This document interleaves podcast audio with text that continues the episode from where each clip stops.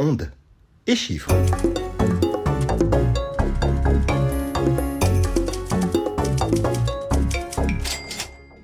Bonjour à toutes et à tous, bienvenue dans le podcast On des chiffres, une réalisation proposée par Edistat et Actualité autour des meilleures ventes de livres. Et cette semaine, ou plutôt ce mois-ci, nous allons évoquer un thème bien installé en librairie, le féminisme. Avec nous, Maxime. Comment allez-vous, Maxime?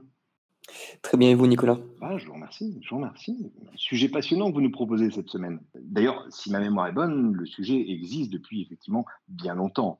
On se souviendra en 1949 de la parution du Deuxième Sexe, ou encore dans les années 2000, la publication des Années Beauvoir de l'historienne Sylvie Chaperon. Finalement, le féminisme est un sujet qui compte parmi ceux très prégnants dans l'industrie du livre.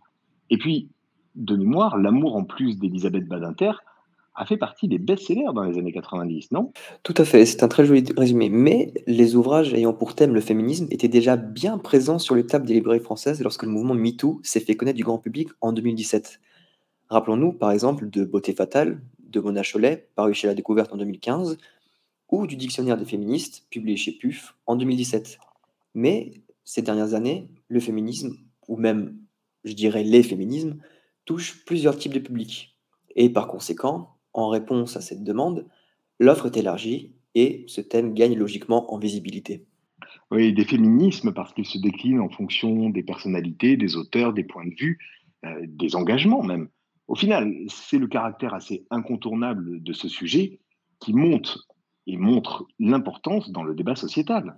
Vous faites bien de le souligner puisque depuis 2018, au moins un best-seller sur ce sujet figure dans le top des ventes de la catégorie essais et documents dont on va beaucoup parler aujourd'hui. Ainsi, Mona Cholet publiait chez les Zone Sorcière, la puissance invaincue des femmes, qui se maintient dans le top des ventes nationales, tout genre et formats confondus. L'année suivante, en 2019, Le chemin des femmes de Michel Perrault paraît dans la collection Bouquins. Pas moins de 1142 pages tout de même, mais qui s'écoule en deux mois à plus de 9000 exemplaires. Durant deux semaines, il restera dans le top vente, essais et documents. Et vous allez nous expliquer qu'à partir de 2020, la diversité des ouvrages sur le thème se remarque plus particulièrement, non? Tout à fait. Et ainsi, La voyageuse de nuit de Laura Adler, qui tente dans son ouvrage de faire éprouver la notion de la vieillesse tout en se référant à la grande Simone de Beauvoir et son propre ouvrage sur le sujet. Sorti chez Grasset, il s'installe durant 19 semaines dans les meilleures ventes nationales, tout genre et format confondus, et 23 semaines dans le top vente du segment essais et documents. Pareil pour Femmes puissantes de Léa Salamé, 21 semaines dans le top vente national et 32 semaines dans celui des essais et des documents. Dans un tout autre registre, chez Edistat, nous avons saisi deux exemples représentatifs. Moi les hommes, je les déteste de Pauline Armange, paru chez Seuil, et Le génie lesbien d'Alice Coffin, paru chez Grasset. Les deux ouvrages ont figuré six semaines dans le choix des lecteurs, sans oublier deux autres titres dont l'approche diffère totalement. En l'occurrence, Nous sommes tous des féministes de l'écrivaine nigérienne Shimamanda Ngozi Adichie, paru chez Folio 2 euros, et L'histoire féminine de la France, de la Révolution à la Veil, de l'historienne française Yannick Ripa, paru chez Belin. Là encore, deux semaines de reconnaissance dans le segment Essais et documents. Et puis, en 2021, nous retrouvons Mona Chollet dans les meilleures ventes avec son dernier livre, Réinventer l'amour. Alors Nicolas, si je puis me permettre, ce n'est pas tout. Il y a aussi Les Grandes Oubliées de Titiou Lecoq, paru chez l'Iconoclaste, qui reste dans le top vente pendant 23 semaines. Quant à l'ouvrage de Denis Mukwege, le médecin congolais et prix Nobel de la paix 2018, avec son ouvrage La force des femmes, publié aux éditions Gallimard, il bénéficiera de 5 semaines dans ce classement. Une autre sortie notable, la nouvelle collection féministe chez Point, est le succès de son premier titre, Sororité. Cet ouvrage collectif, sous la direction de Chloé Delhomme, restera pendant trois semaines dans le top vente, essais et documents. Alors Maxime, je sais que vous avez une boule de cristal, vous voyez l'avenir, paraît-il. Quelles sont les premières tendances sur 2022 Alors, dans ma boule de cristal, je vois un titre paru en janvier aux éditions Seuil et qui se nomme Où en sont-elles? Une esquisse de l'histoire des femmes d'Emmanuel Todd qui reste dans le top vente et documents pendant trois semaines.